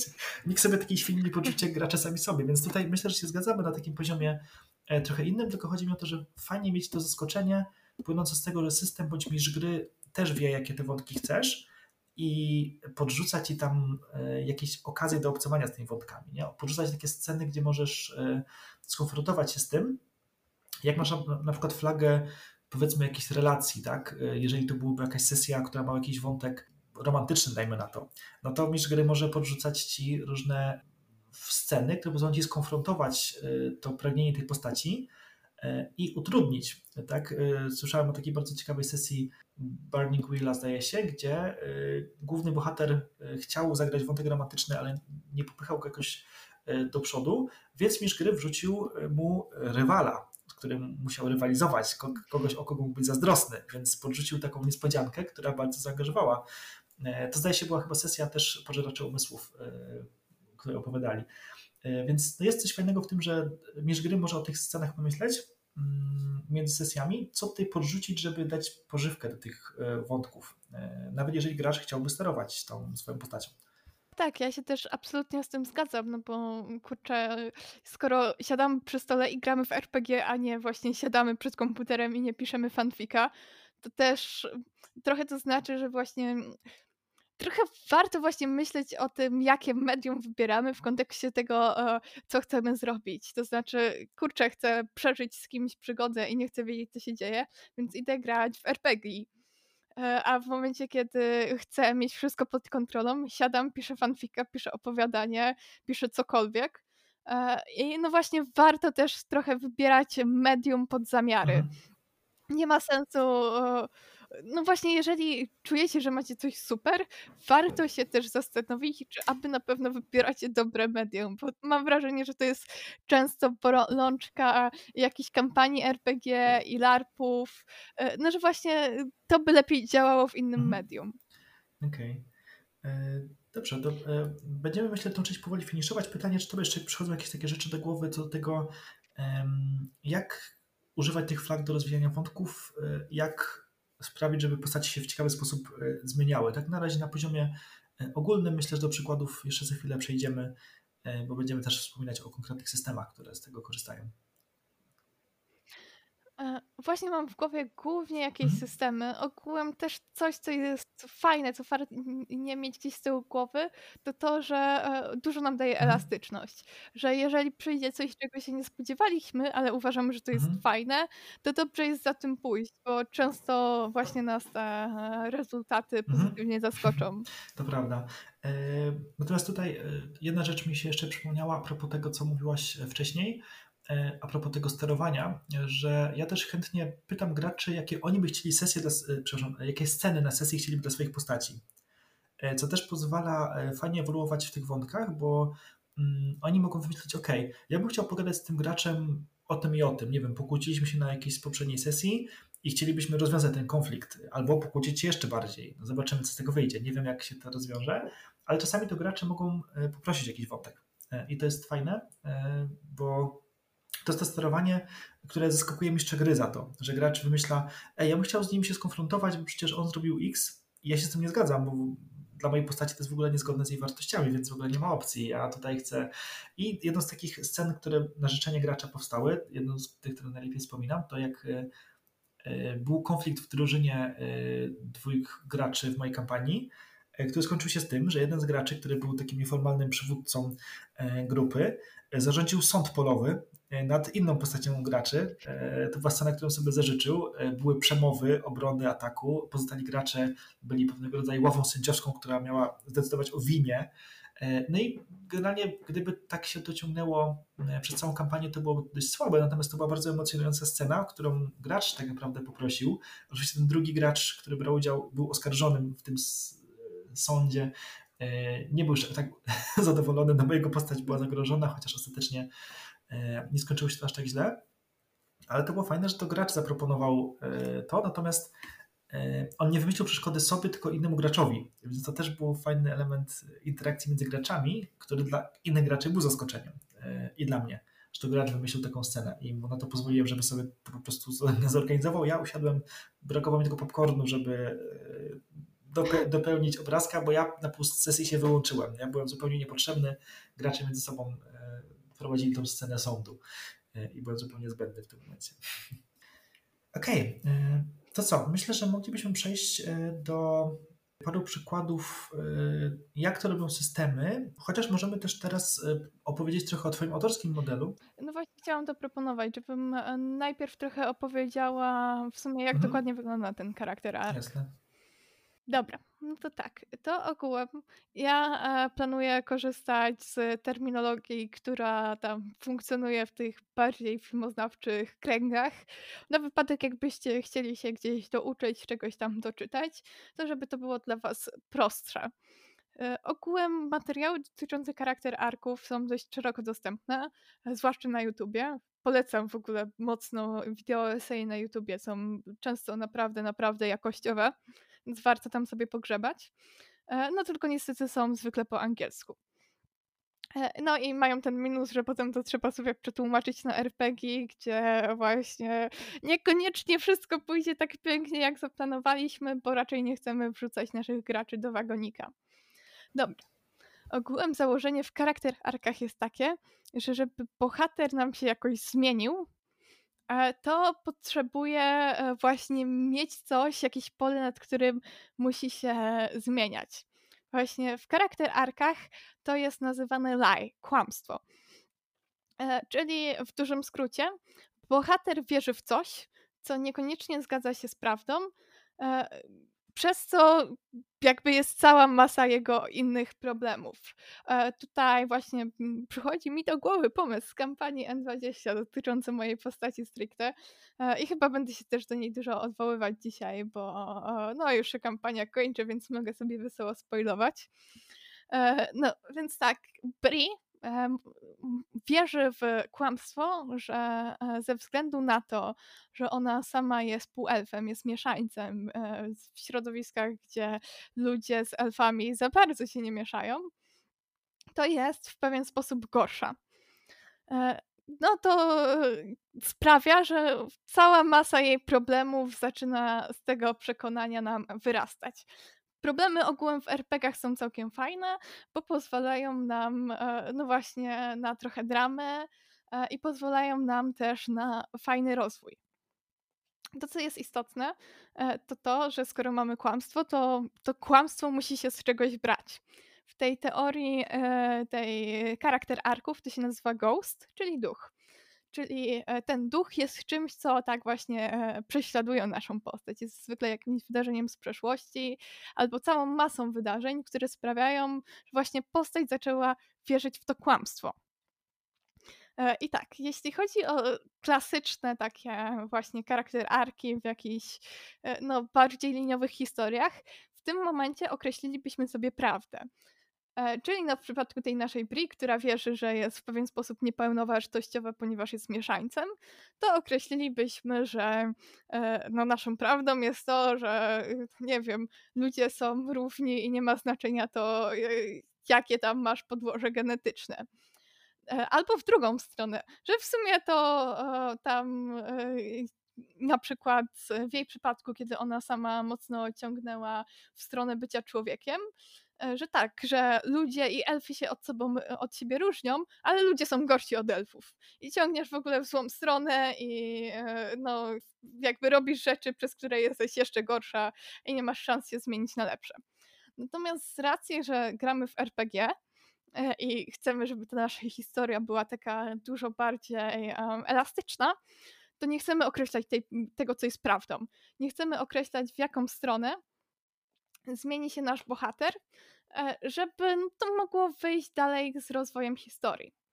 E, kolejną z takich struktur, którą ma w sobie ten charakter arc, e, to jest to, że bohater chce coś osiągnąć, czyli to jest want, i to, co bohater musi zrobić, żeby się zmienić, czyli need. W przypadku Bri, want, to co ona chce zrobić, to jest trochę, to jest trochę taki RPGowy quest, wiecie. Jak bohater chce zabić smoka, to to jest właśnie to jego want. E, to jest to, co on chce osiągnąć, chce spełnić questa i wtedy mu się wszystko na magicznie poukłada w życiu, no bo zniknie wielki zły problem. W przypadku Bri, e, Bri chce właśnie odpokutować za jakieś swoje winy i uważa, że właśnie w ten sposób, jeżeli udaje się odpokutować, e, to no wtedy wszystko będzie spoko, tam mogę potem dokładnie poopowiadać, co ona tam nawywijała. Mam w końcu tę wolność, że e, no, mogę opowiadać o takich rzeczach. Juhu, koniec kampanii. E, natomiast jest też drugie spektrum, czyli need. Need często jest czymś, z czego bohater nie zdaje sobie sprawy I ja w momencie, kiedy właśnie tworzę bohatera, nie zawsze to określam. To znaczy, czasami e, chcę to sobie określić gdzieś nawet z tyłu głowy, jako taką możliwość, żeby być trochę pewniejsza, to w jaką stronę zmierzam, ale nie zawsze to robię. Nit to jest coś, co bohater musi zrobić, żeby być w stanie się rozwinąć. Bardzo często e, to, co musi zrobić ten nit, jest wymagane do tego, żeby był w stanie osiągnąć swój want.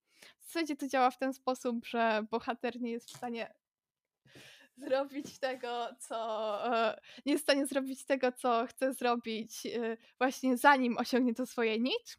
Ale e, no, niekoniecznie to zawsze działa, to jest trochę skomplikowane i nie chcemy się w to teraz tam zagłębiać.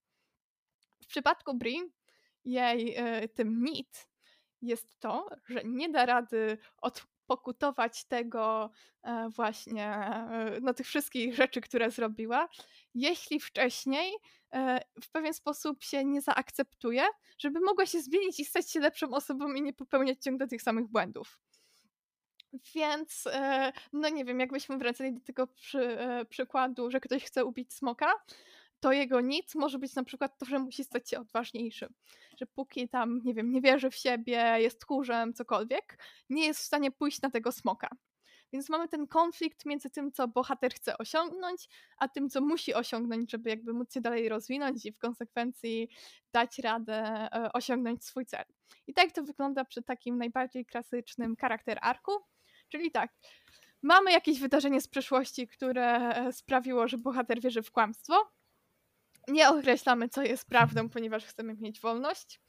E, bohater chce coś osiągnąć, ale nie może tego zrobić, dopóki sam się nie zmieni.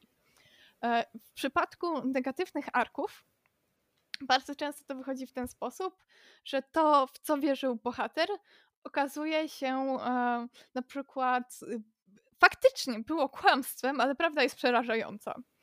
Albo na przykład bohater z wiary w jedno kłamstwo zaczyna wierzyć w drugie, gorsze kłamstwo. Więc dalej następuje ta jakaś zmiana, natomiast ona zachodzi w negatywny sposób. E, też mam przykład właśnie z jednej kampanii e, o tej postaci, która miała tą negatywną historię, to ona przeszła właśnie taki negatywny y, y, ark zmiany e, i swoją drogą całkiem fajnie to wyszło. Natomiast jeśli chodzi o te płaskie arki, to tutaj sytuacja się dość mocno zmienia, bo przy takim podejściu bardziej, wiecie, do scenariusza, do powieści takim płaskim, płaskim, liniowym, e, to bohater od początku wierzy w prawdę i to świat wierzy w kłamstwo, więc trochę nam się zmienia ta optyka. I bohater przez to właśnie, że e, próbuje coś zmienić, e, próbuje jakby osiągnąć swój cel, zmienia mhm. świat dookoła niego. Więc te płaskie arki się dość mocno różnią od tych arków zmiany i o ile te negatywne i pozytywne arki zmiany są w sumie do siebie dość mocno podobne, tak te mhm. płaskie już okay. się zaczynają Ale tutaj pozwolę różnić. sobie mm, e, zrobić taki mały recap, bo wydaje mi się, że e, da się do tego, z tego do RPG wyciągnąć ciekawe wnioski. Czyli tak, mamy w skrócie ghost, czyli ducha, kłamstwo, lie, mamy prawdę, truth, mamy want, czyli chce i need, czyli potrzebuje, tak? czego naprawdę potrzebuje. E, I e, wspominałaś właśnie, że e, tej prawdy nie znamy na początku, no bo jak wymyślimy to w sesji RPG, no to odbieramy sobie całą tą zabawę bycia zaskoczonym, możliwość mistrza, mistrza gry bądź systemu podrzucania nam kłód pod nogi i odkrywania jak naprawdę będzie. A fajną rzecz powiedziałaś, wydaje mi się, że chyba na, na prelekcji, że kłamstwo i prawda nie są obiektywnie kłamstwem i prawdą, tylko są jakimś tak. stanem świata, w którym my go chcemy postawić. Czyli to nie ma znaczenia, czy obiektywnie e, na przykład Brie jest gorsza, czy nie jest gorsza. Ważne jest to, jak to jest w tej percepcji e, ustawione względem czegoś, to jest po prostu zależne od kontekstu. Tak? Nie ma znaczenia, jak jest w świecie naprawdę. Ważne, żeby w kontekście naszej historii coś było kłamstwem i prawdą. E, więc rozumiem, że postać na początku wierzy w to kłamstwo i pytanie, czy na sesji nie da się zrobić płaskiego e, arku poprzez to, że postać wierzy w coś, co na końcu okaże się prawdą. W sensie takim, że to lie nigdy nie będzie zamienione w truth, tak? że zostanie takie, jakie było i okaże się, że miał rację. Tak? On, się, tak. on się nie mylił, a cały świat się mylił i cały świat e, przyznał mu na końcu być może tą rację, więc wyobrażam sobie, że na sesji można by zagrać ten płaski e, wątek, płaski ark, kiedy gracz mm, skoro i tak nie wymyśla, jaka jest prawda, to może się na końcu okazać, że prawda jest tym samym, co na początku myślałaś, że jest. Yy, może nie tyle myślałaś, co jest dokładnie tym samym, co, w co wyszłaś na początku. Ja powiem więcej. W momencie, kiedy rozpisuję sobie postaci, zamiast korzystać z tych terminów lie i true, e, korzystam z terminów z gatunku e, stan na początek, stan tak, 1, tak, tak. stan 2. E, I ogółem wychodzę z założenia właśnie, że lie to jest mhm. ten nasz stan początkowy. E, I fajnie, jak wolę go w zasadzie określać jako lie, dlatego że to nam tworzy taką dramatyczną dynamikę. E, dywersyfikację. Chciałam użyć, szukałam prostszego mhm. słowa niż dywersyfikację, bo jednak proste słowa są fajne. E, no, natomiast e, fajnie jest jakby wprowadzić sobie taki sztywny podział w momencie, kiedy ta teoria nie jest dla nas jakaś super dobrze znana i nie mamy jej w małym paluszku, bo w sumie to jest tak jak z każdym narzędziem. Na początku jest obce i im jest prostsze, tym lepiej. Natomiast no faktycznie tak to działa. Y, to kłamstwo nie musi być kłamstwem i no właśnie dokładnie w taki sposób się mhm. robi te płaskie arki. To znaczy na końcu się okazuje, że hej, ten stan rzeczy, w który wierzyła postać na samym początku, okazuje się, że to jest mhm. E, to, co nie tak, wiem, tak, jest tak. moralnie dobre, albo to jest to, co mhm. jest skuteczne tak. i tak dalej, i tak dalej. Natomiast no, tutaj pozostaje cały czas ten problem, że e, świat albo inni bohaterowie mhm. muszą się na tyle zmienić, żeby w zasadzie ja bym powiedziała, żeby dać graczu, mhm. graczowi mhm. satysfakcję. I to jest o tyle y, grząski grunt, że dla każdego gracza to satysfakcja no tak. będzie gdzie indziej. I dla kogoś ten e, flat arc, ten płaski ark może być mhm. już satysfakcjonujący, mhm. a dla kogoś innego nie będzie. Dlatego ja podchodzę do nich tak bardzo ostrożnie. No Natomiast to jest moje podejście. Jeżeli ktoś chce się w to bawić, to też polecam. Mhm. Choć spodziewam no się, że ostatecznie będzie wniosek jest taki, że jeżeli wymyślimy, czym jest ten duch przeszłości, który spowodował, że e, wierzymy w ten stan, w to przekonanie, które nazywamy roboczo kłamstwem, no to to jest wszystko, co potrzebujemy, żeby ten wątek e, uruchomić, tak? Bo w tym momencie e, nie wymyślamy, jaka jest ta prawda, ten stan B, nie wymyślamy nawet, czy to będzie coś innego niż ten sam oryginalny, więc jako gracz i mistrz gry na początku mamy tą swobodę, że to może być każdy rodzaj wątku, dajemy tą wolność i graczowi tego sterowania i grze jako mistrzowi gry czy mechanice, żeby jeszcze popchnąć tego gracza w jakimś kierunku i kto wie, może się okazać różnie na końcu.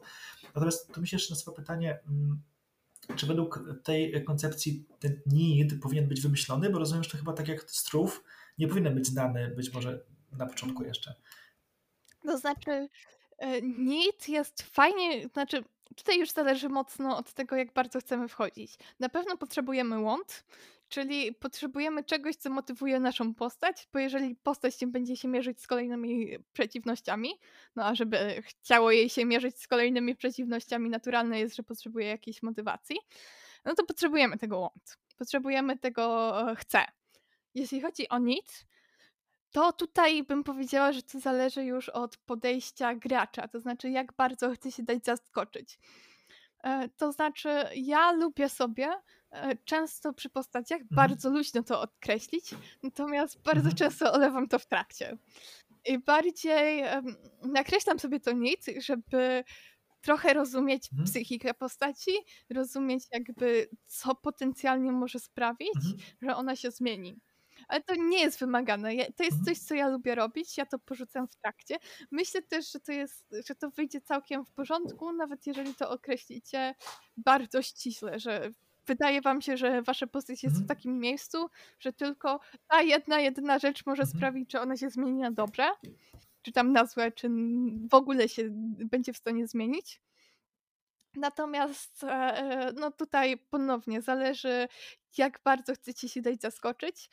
Ja sama polecam właśnie e, takie rozwiązanie, że nawet jeżeli to sobie określicie, to potem e, pozwolicie się mhm. zaskoczyć historii, jeżeli zobaczycie, Właśnie że miałem też to podnieść, że to może być argumentem przeciwników e, wątków postaci, że jeżeli wymyślimy ten need, tą potrzebę rzeczywistą e, postaci e, szybko, czy też w ogóle przed kampanią, to trochę w ogóle pozbawiamy się jakiegokolwiek zaskoczenia, no bo to znaczy, że już wiemy, do czego ta postać dąży i wiemy, jaką prawdę znaczy, jaką rzecz odkryje o sobie, tak? No bo de facto ten wątek postaci wiąże się z odkrywaniem prawdy, z kłamstwa i z E, od, odkrywaniem trochę tego pragnienia, tego głębokiego, tego, czego potrzebuję, e, spod tego lakieru, tego, co wydawało się, że chcę. Więc zakładam, że jak e, wiemy, co pod tym lakierem jest, no to już się nie zaskoczymy i to może być mocnym argumentem przeciwników wątków, żeby jednak tego nie wymyślać, no bo to jest sterowanie postacią już pozbawione takiej zabawy bycia zaskoczonym i jak chcesz się wczuć w te emocje, no to one nie będą autentyczne, jak, jak wiesz. To ja rzucę tutaj przykładem, który wpadł mi do głowy właśnie w momencie, kiedy zaczęłam mówić o tym, że to czasami może się okazać w zasadzie konieczne. Weźmy sobie przykład. Kogoś, kto jest w toksycznej relacji ze swoim mistrzem, Nawet nie dlatego, że ten mistrz jest jakiś zły. Nie, nie, określamy tego powiedzmy na starcie, czy mistrz jest zły, czy jest dobry, natomiast nasza postać gracza jest bardzo mocno zależna od tej innej postaci, niezależnie czy to jest NPC, czy to jest postać innego gracza. Nasza postać na starcie nie rozwinie się, dopóki nie zobaczy, że nie może być tak mocno zależna. Więc tworzymy sobie już na starcie charakter arc, gdzie żeby cokolwiek się zmieniło, to to, co postać musi zrobić, to jej need, to jest e, usamodzielnić się. Więc e, czasami, e, nawet jeżeli to coś tak super sztywno określimy, to w zasadzie to jest. To z jednej strony jest intuicyjne, no bo kurczę, w momencie, kiedy widzimy kogoś, kto jest stuprocentowo zależny od innego człowieka, myślimy, to nie mhm. może być zdrowe.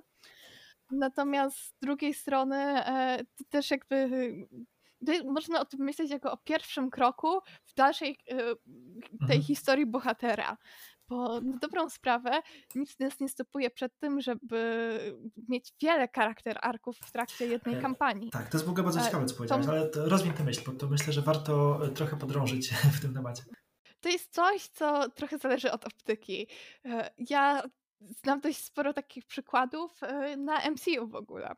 To znaczy, e, w większości filmów MCU e, bohaterowie, zwłaszcza no ci tytułowi, e, mają charakter arc, każdy w konkretnym filmie, a oprócz tego, więc na przykład Thor miał charakter arc w pierwszym torze, w drugim chyba nie miał, ale nie rozmawiajmy o drugim torze, miał tam, wiecie, miał na pewno w Ragnaroku, miał w Endgame, po prostu Thor ma co chwilę jakiś charakter arc.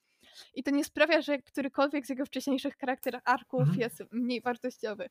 Powiem więcej, one wszystkie tworzą jeden wielki charakter ark, który właśnie się mhm. zakończył z Endgame.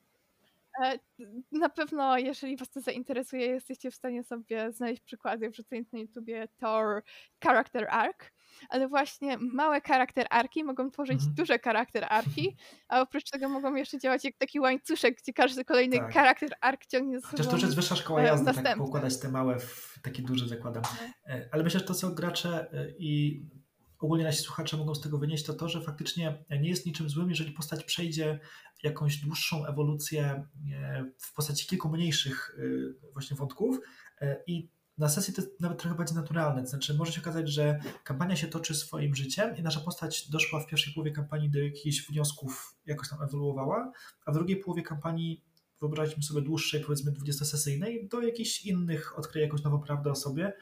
I to też jest fajne, no bo nikt nie mówi, że tak być nie może. Warto spojrzeć chociażby na literaturę i na grę o Tron, gdzie e, wątków jest taka mnogość, że tam w ogóle ciężko wyłapywać jaka jest struktura opowieści, bo przez mnogość postaci i ich różne tempo rozwoju tych wątków, masz takie poczucie, że tam są setki historii jednocześnie i sesja też może opowiadać setki historii jednocześnie. Czy setki to może przesada, ale e, mogą się toczyć dwie historie, a dwie historie mogą oznaczać e, dwa niezależne charakter arki postaci, które nie szkodzą sobie, więc jeżeli wątek jakiejś postaci zakończy się w połowie kampanii, i on będzie pełny, uznamy, że to był fajny, ciekawy rozwój, no to nie znaczy, że nasza postać do końca kampanii musi być wciąż taka sama. Może zaangażować się w nowy e, wątek i to jest bardzo fajna myśl, którą e, no, sądzę, że możemy zostawić tutaj naszych słuchaczy z tym, bo, bo to daje też taką dużą swobodę, e, że damy, dajemy dużą wolność, bo skoro możesz, jeżeli uznasz, mieć nawet trzy charakter arki w czasie kampanii, to nie jest tak, że musisz sterować całą grą tak, żeby on się w odpowiednim momencie odpalił dokładnie tu i teraz, bo tak każe historia. Nie? To, to byłoby sztywne, to by było odebranie wolności. E, natomiast mm, jest pewne powiązanie, jak już mówimy o takiej wyższej szkole jazdy, między wątkiem głównym a wątkami postaci. Tak? E, w szczególności tutaj mały spoiler, bo o tym będziemy jeszcze mówić na kanale w przyszłości więcej. W strukturach opowieści mówi się o trzecim plotpoincie, który jest momentem zwrotnym historii, tym najczarniejszym, tym momentem największego załamania, największej porażki. E, I w większości dobrych historii te, ten punkt w świecie jest nieistotny. On jest istotny tylko dla bohatera. To jest jego moment upadku. Więc w pewnym momencie, jak chcemy ten moment upadku w kampanii też przeżyć, no to on powinien się związać jakąś postacią, tak? Ktoś powinien ten moment przeżywać, jakaś postać, a nie świat, bo w świecie nic się może nie dziać. Znaczy, może się nic nie dziać. ale to jest myślę chyba taki trudna myśl, którą możemy tutaj zaparkować, bo chyba nie ma sensu się w nią jakoś mocno wgłębiać.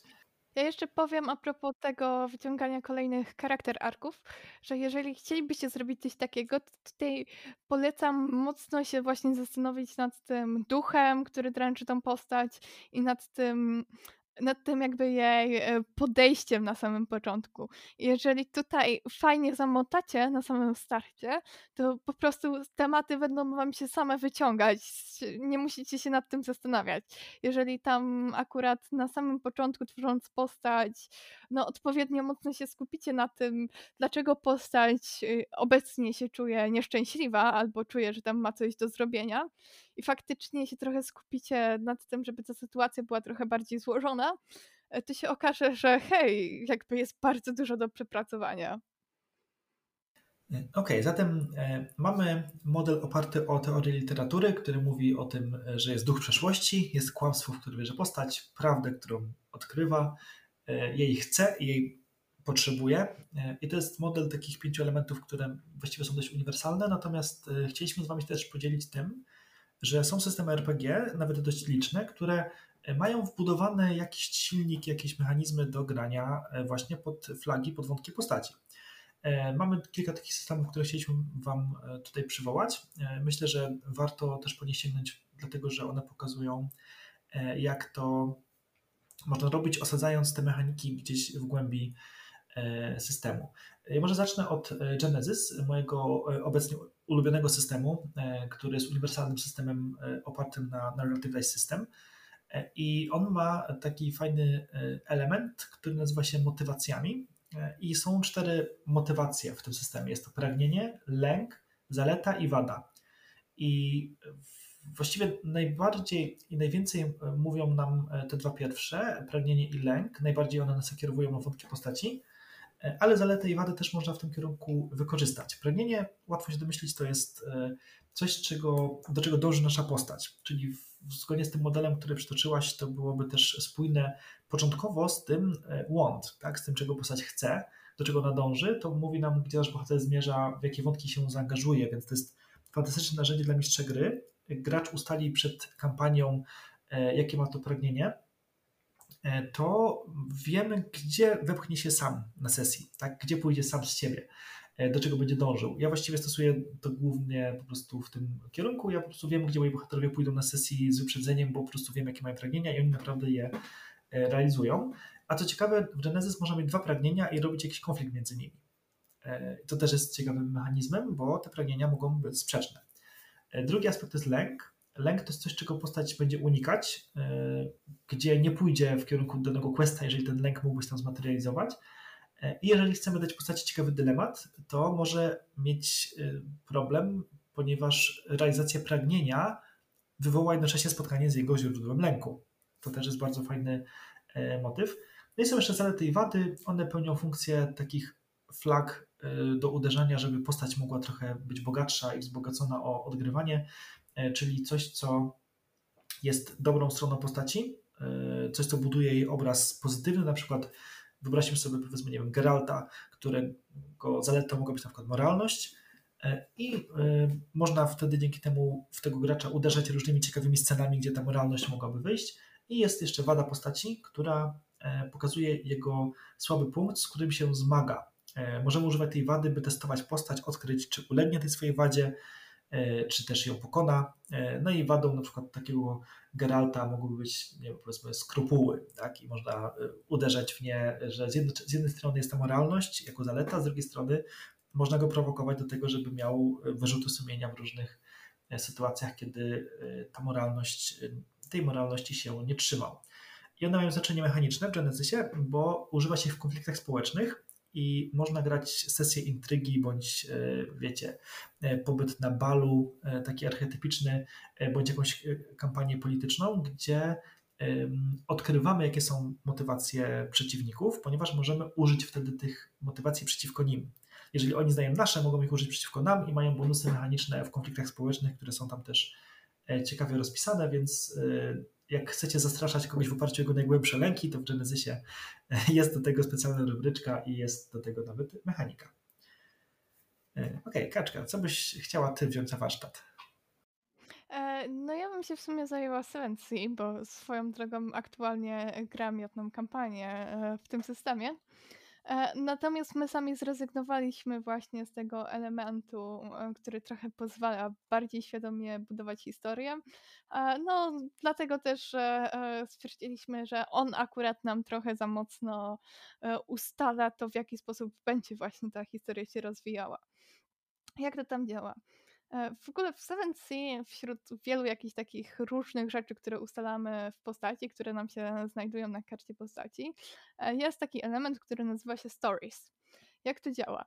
Ustalamy sobie w ogóle na samym początku, kiedy tworzymy postać, e, jaka chcemy, żeby była historia naszej postaci.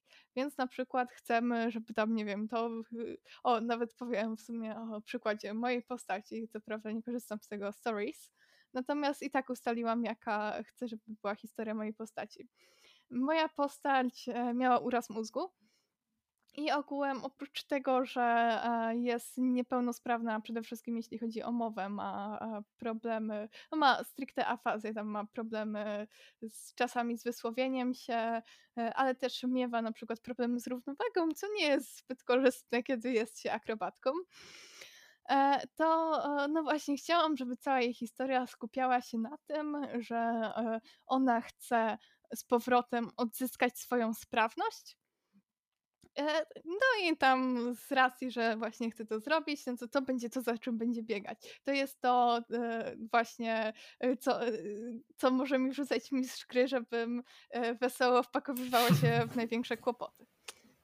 W przypadku Seven Sea to coś, co jest e, bardzo istotne i bardzo specyficzne.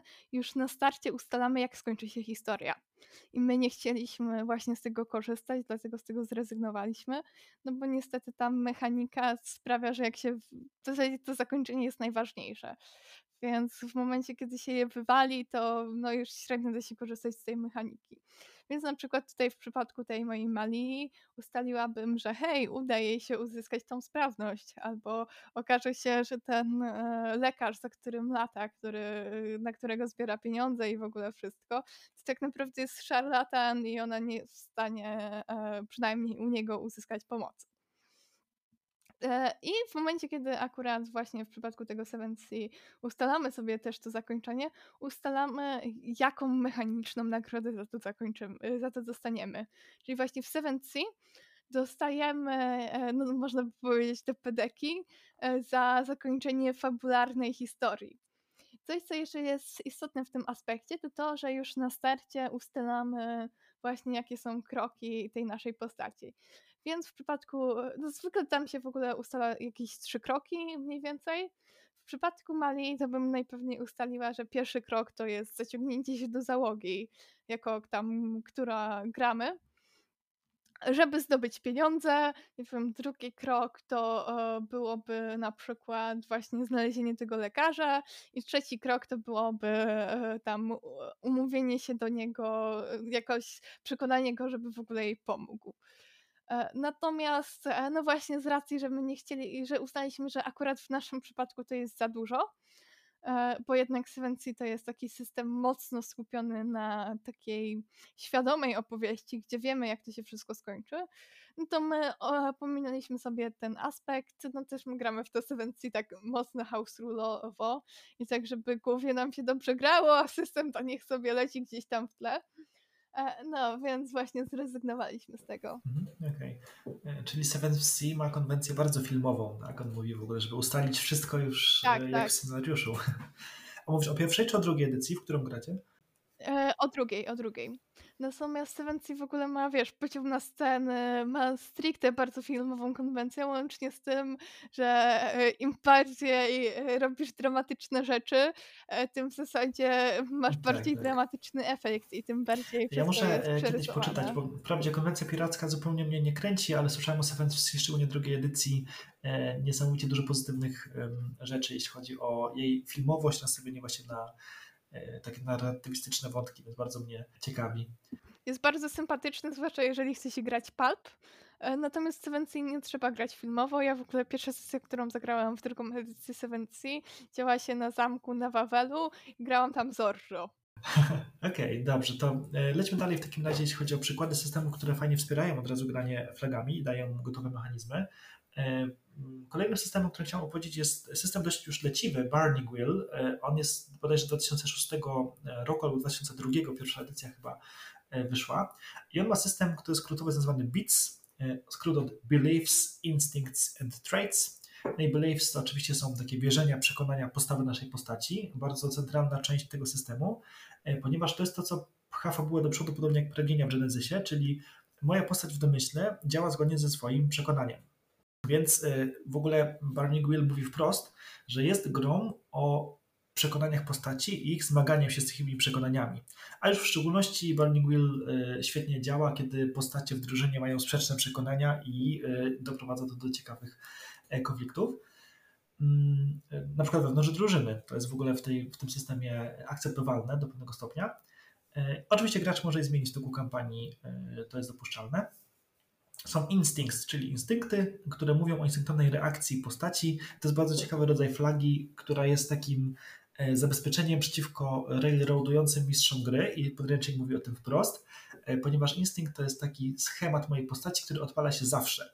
Czyli możemy E, na przykład myślę sobie instynkt, że moja postać zawsze próbuje, czy potrawy nie są zatrute, zanim zacznie je jeść, czy na przykład wino. E, I w tym momencie moja postać nie może nigdy zostać railroadowana w to, że wypiła jakąś truciznę bez sprawdzenia, no bo mam instynkt, on mnie zabezpiecza, on mówi, że zawsze to sprawdzam. Nie ma w ogóle wyjątku żadnego, kiedy instynkt by się wyłączył, mm, ale instynkty za to wpędzają w kłopoty. Jeżeli nie próbujesz potraw, bo sprawdzasz, jak inni zareagują, czy nie padną twarzami w miski, no to jeżeli trafisz na szlachecki dwór, twoje maniery zostaną potraktowane raczej negatywnie. Instynkt jest narzędziem wpędzania cię w kłopoty e, i też można oczywiście w toku kampanii zmieniać, ale ze zgodą mistrza gry. I traits odpowiada mocno temu, co w Genesysie robią wady i zalety, czyli to są zwykłe cechy wyglądu, osobowości, zachowania postaci, coś, co chcemy podkreślać. Czyli właśnie jak chcemy takiego zawadiaka, którego wszyscy się boją, to jego cechą może być to, że właśnie wzbudza strach i to jest taki smaczek do odkrywania. I e, jeżeli gramy zgodnie z wierzeniami, jeżeli ulegamy mrocznej stronie instynktu albo wpadamy w tarapaty z powodu naszych cech, to dostajemy tak zwane punkty ARTA, które są odpowiednikiem punktów doświadczenia w tym systemie, natomiast są znacznie potężniejsze, one służą do rozwoju postaci i służą do wpływania na y, przebieg wydarzeń. Tak jak w Genesysie mamy punkty opowieści, w Fejcie mamy punkty losu, to Arta pozwala nam również zmienić y, przebieg sesji. Czyli jak ulegamy swoim instynktom, to dostajemy narzędzie mechaniczne, żeby potem y, zmienić przebieg wydarzeń na swoją korzyść. Więc jest taki ciekawy balansowanie upadkowi po to, żeby potem móc się odbić. Kurczę, fajnie to brzmi nawet w takim kontekście, żeby się zastanowić, jakby e, co mogłaby mieć twoja postać, nawet poza tą kwestią mhm. stricte mechaniczną. Właśnie to brzmi jak takie fajne narzędzie tak, do tak. tworzenia tak. sobie postaci, żeby... No w zupełności taki system no. można spokojnie przenieść do innego, y, innej gry RPG, bez żadnej straty. Oczywiście tutaj w Burning Wheel to jest tak wbudowane w mechanikę, że gra cię nagradza, jak z tym grasz, innych systemach musisz się upewnić, że jest jakieś narzędzie nagradzające, bo, bo to jest oczywiście dość e, istotne.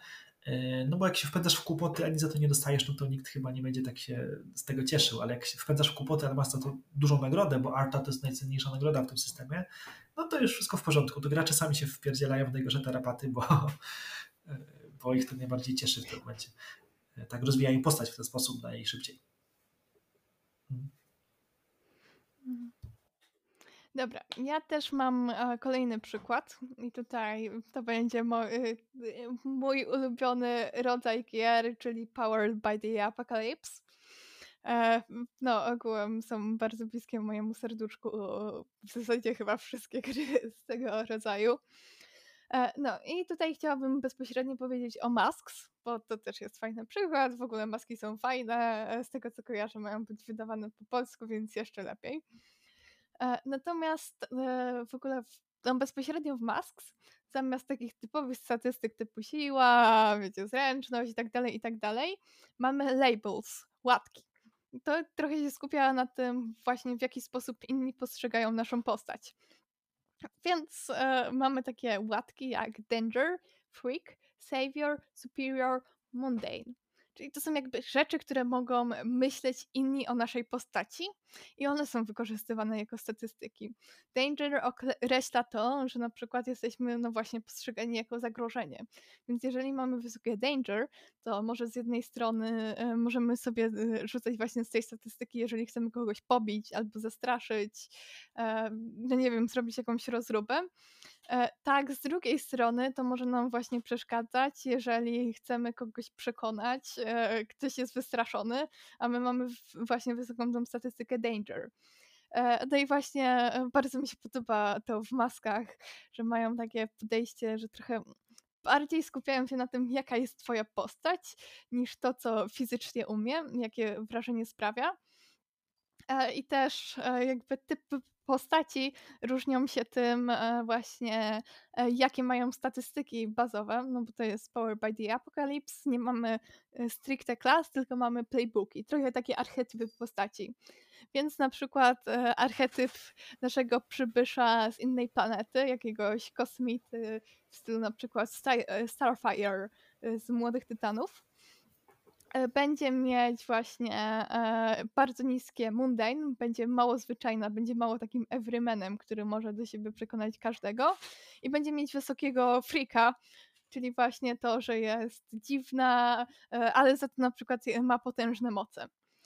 Poza tym jeszcze coś, co jest fajne w tym systemie, to właśnie w miarę rozwoju mogą nam się zmieniać te statystyki i jedna może nam e, spaść ze względu na to, że e, właśnie, nie wiem, okaże się, że wcale nie jesteśmy tacy groźni, e, ale w zamian za to inna nam się polepszy. Więc przykładowo, jeżeli mieliśmy taką łatkę tego złego, który no jakoś tam przez przypadek się buja z naszą drużyną młododziennych superbohaterów, to po tym jak odstawimy gigantyczną akcję, gdzie ratujemy tam, nie wiem, sierotki z płonącego sierocińca, to może nam spaść statystyka Danger, a w zamian za to podwyższyć się statystyka Savior, e, która właśnie określa to, jak bardzo jesteśmy tym rycerzem na mhm. białym koniu. E, czyli jest jeszcze fajnie wbudowany w mechanikę ewolucja postaci, która zmienia się tak z czasem.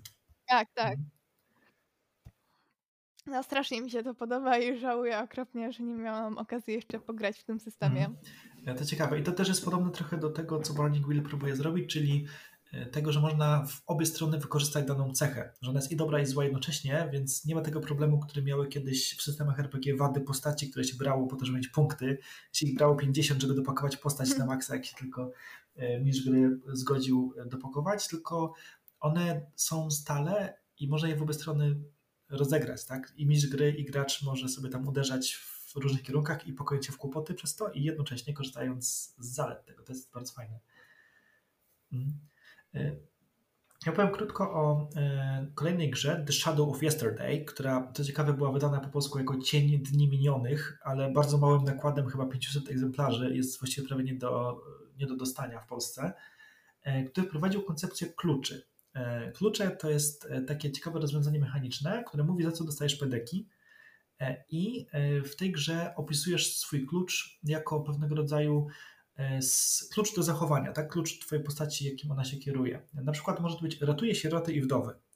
No i masz fajny wątek, podobnie jak w Genesysie masz pragnienie, w Burning Wheelu masz, um, masz belief, wiesz co ta postać będzie robić na sesji, ona będzie ratować sieroty i wdowy i w zależności od tego, jak e, poważną sytuację rozwiąże, żeby te sieroty i wdowy uratować, dostaje odpowiednią ilość pedeków. Tam, z tego co pamiętam chyba było 1, 2 lub 5 za taką największą sytuację, kiedy by nie, uratowała sierociniec przed pożarem i wszystkie dzieci, które tam były. Natomiast co jest najciekawsze, klucze można złamać. I dostajesz znacznie więcej pedeków, kiedy stwierdzisz, że twoja postać, ten obrońca wdów i sierot, nie uratuje tych wdów i sierot, bo postanowi zrobić coś innego poświęci te sieroty i wdowy na przykład, żeby e, wykonać misję inną, którą miał do wykonania.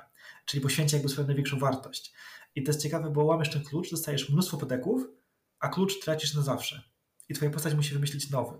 Konkretnie ty jako gracz musisz wymyślić swoje postaci, e, więc jest wpisany w grę fajny mechanizm rozwoju postaci oparty o to, kiedy nudzi ci się e, dany klucz, albo kiedy jest dramatyczny moment do jego przełamania, więc trzepiesz sobie pedeki przez pół kampanii, ratując sieroty i wdowy i w odpowiednim krytycznym momencie łamiesz ten klucz, żeby zrobić coś innego, co jest być może ważniejsze dla ciebie w tym momencie, dostajesz jeszcze więcej pedeków, ale klucz przepada, twoja postać z kimś innym, musi wymyślić coś nowego. E, zupełnie inny klucz. E, bardzo fajny mechanizm i taki napędzający dynamicznie, bo tych kluczy może mieć maksimum 5. Więc jak chcesz mieć nowe, to musisz łamać stare nie możesz jakby ich w nieskończoność gromadzić.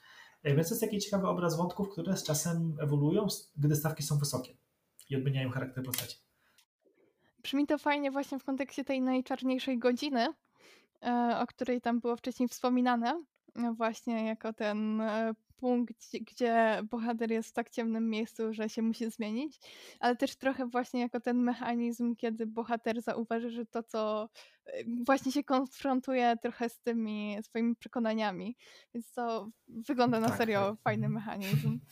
E, bardzo mi się też on podoba. E, I właśnie, e, idąc dalej, ostatni system, który dzisiaj moglibyśmy omówić tak pokrótce, to jest Fate.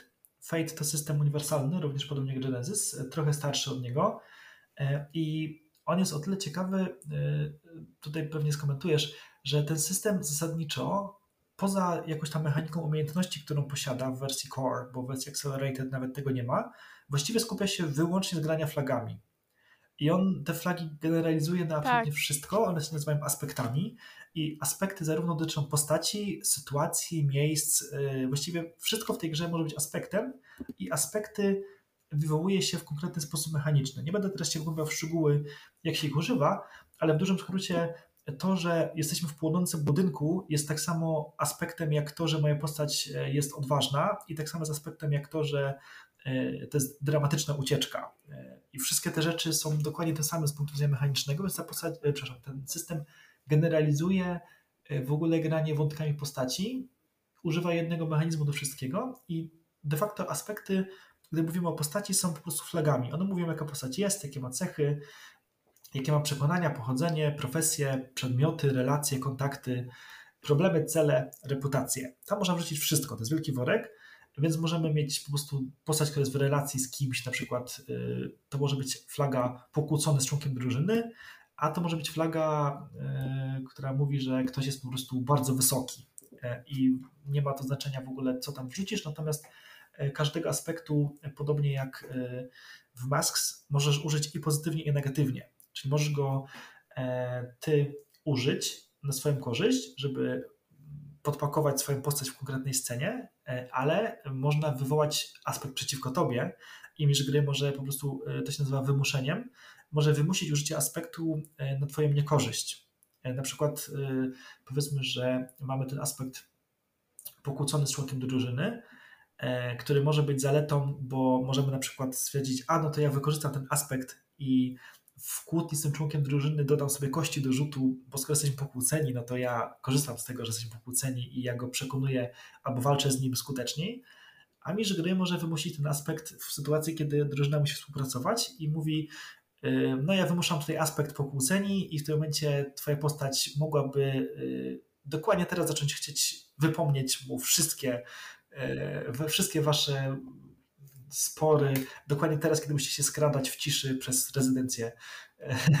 Więc e, można i pozytywnie, i negatywnie i jest to całkowicie obosieczne. Dobre aspekty pozwalają zarówno na wykorzystanie ich w pozytywny, jak i negatywny sposób, wpędzać terapaty i e, dawać bonusy, bo obie te opcje mm, są. Ja jeszcze powiem tak a propos tego fejta, że coś, co jest fajne przez to, że on jest tak skupiony właśnie na tych flagach, to to, że jeżeli gracie jednostrzał z gotowymi postaciami, to w momencie, kiedy dostaniecie kartę postaci z opisanymi aspektami, które są zrobione dobrze, wy natychmiast wiecie dokładnie, kim jest wasza mhm. postać. E, one są właśnie dobre, a jeżeli macie dobrze opisane aspekty, to jakby wiecie, nie tylko mechanicznie, kim jest wasza postać, ale też no, pod względem charakteru, pod względem przeszłości, pod względem tego wszystkiego, co ją mhm. ukształtowało jako człowieka. Tak, tak. No jak najbardziej się zgadzam. E, to właściwie wszystko, jeśli chodzi o systemy, chcieliśmy, e, o których chcieliśmy Wam opowiedzieć, jako przykłady, gdzie już jest to gotowe, zrobione za Was. Myślę, że tutaj nie wybiegnę daleko w przód, mówiąc, że jeżeli gracie w system, który tego nie wspiera, gracie w tego przysłowiowego Warhammera czy D&D, które jakieś takie mechaniki nie mają, to warto sobie spojrzeć na te mechaniki, coś być może zerżnąć z tych systemów, albo skorzystać z tego modelu, który przedstawiła Kaczka, modelu z duchem, kłamstwem, prawdą, potrzebą i chęcią, ponieważ on jest też dość uniwersalny i można go wypchnąć właściwie wszędzie i dość dobrze działa, niezależnie od tego, na jakim systemie gracie. I tu dochodzimy do punktu, kiedy będziemy powoli, powoli zmierzać ku końcowi, e, bo ustaliliśmy, że e, faktycznie e, temat jest bardzo szeroki i chcielibyśmy jeszcze więcej Wam opowiedzieć, ale chyba Wy możecie nie mieć już tyle sił, żeby słuchać trzygodzinnego podcastu o tym samym, więc trochę omówiliśmy, co można zrobić przed sesją, jakie systemy Was wspierają, jaki model moglibyście przyjąć, co możecie zrobić, tak żeby plagi postaci działały fajnie na rzecz wątku i jakie w ogóle te wątki są. Myślę, że z całą pewnością e, trzeba będzie kontynuować ten temat e, i na następny raz zostawimy sobie temat e, przykładów z naszych kampanii i tego, co robić już w trakcie kampanii, jak już gramy mm, i jak sterować tymi wątkami, żeby one w ciekawy sposób ewoluowały, ale jednocześnie nie były wyreżyserowanym scenariuszem. No, Także w sumie jedyne, co nam pozostaje, to zaprosić Was na kolejną część, jeśli się podobało. E, też tam będzie trochę bardziej tak praktycznie. Teraz był ten wstęp trochę właśnie, co zrobić e, przed samą kampanią, przed samą sesją, jak do tego budowania podejść, a potem będziemy mogli się już skupić na tym, co faktycznie zrobić. Tak, też mam takie poczucie, że bardzo pływaliśmy i tak prześlizgnęliśmy się po powierzchni, trochę liznęliśmy temat, y, jeszcze nie wgryźliśmy się w niego, a już y, ponad półtorej godziny y, stuknęło, więc jeżeli jesteście nieusatysfakcjonowani brakiem praktycznej części, to wiedzcie, że będzie kontynuacja, ale myślę, że warto, bo też sobie my poukładaliśmy trochę w głowach pewne aspekty, żeby móc o nich w sposób bardziej uporządkowany opowiadać, więc to też jest duża zaleta. To co, chyba warto jeszcze słuchaczy, którzy nas znajdą, gdziekolwiek nas nie znajdziecie, to będzie Spotify, Google Podcasts, czy być może potem YouTube e, zachęcić do śledzenia naszych kanałów. E, kaczkę znajdziecie na Naturalne20, e, na YouTubie, na Facebooku. I na Twitchu. A i na Twitchu, bardzo ważne. Ile pedeków znajdziecie na stronie internetowej ilepedeków.pl, na Facebooku, na Spotify, Google Podcasts i różnych platformach streamingowych. Na YouTubie jeszcze nie, ale kto wie, może tutaj też trafimy. I w takim razie dzięki e, raz jeszcze za wspólną rozmowę. Bardzo ciekawa, stuknęła nam ponad półtorej godziny, więc no. chyba się nie nudziliśmy. Tak, nam szybko strzeliło. Mam nadzieję, że osobom, które nas słuchały również. Tak. E, no i miejmy nadzieję do zobaczenia e, i do usłyszenia. Do usłyszenia.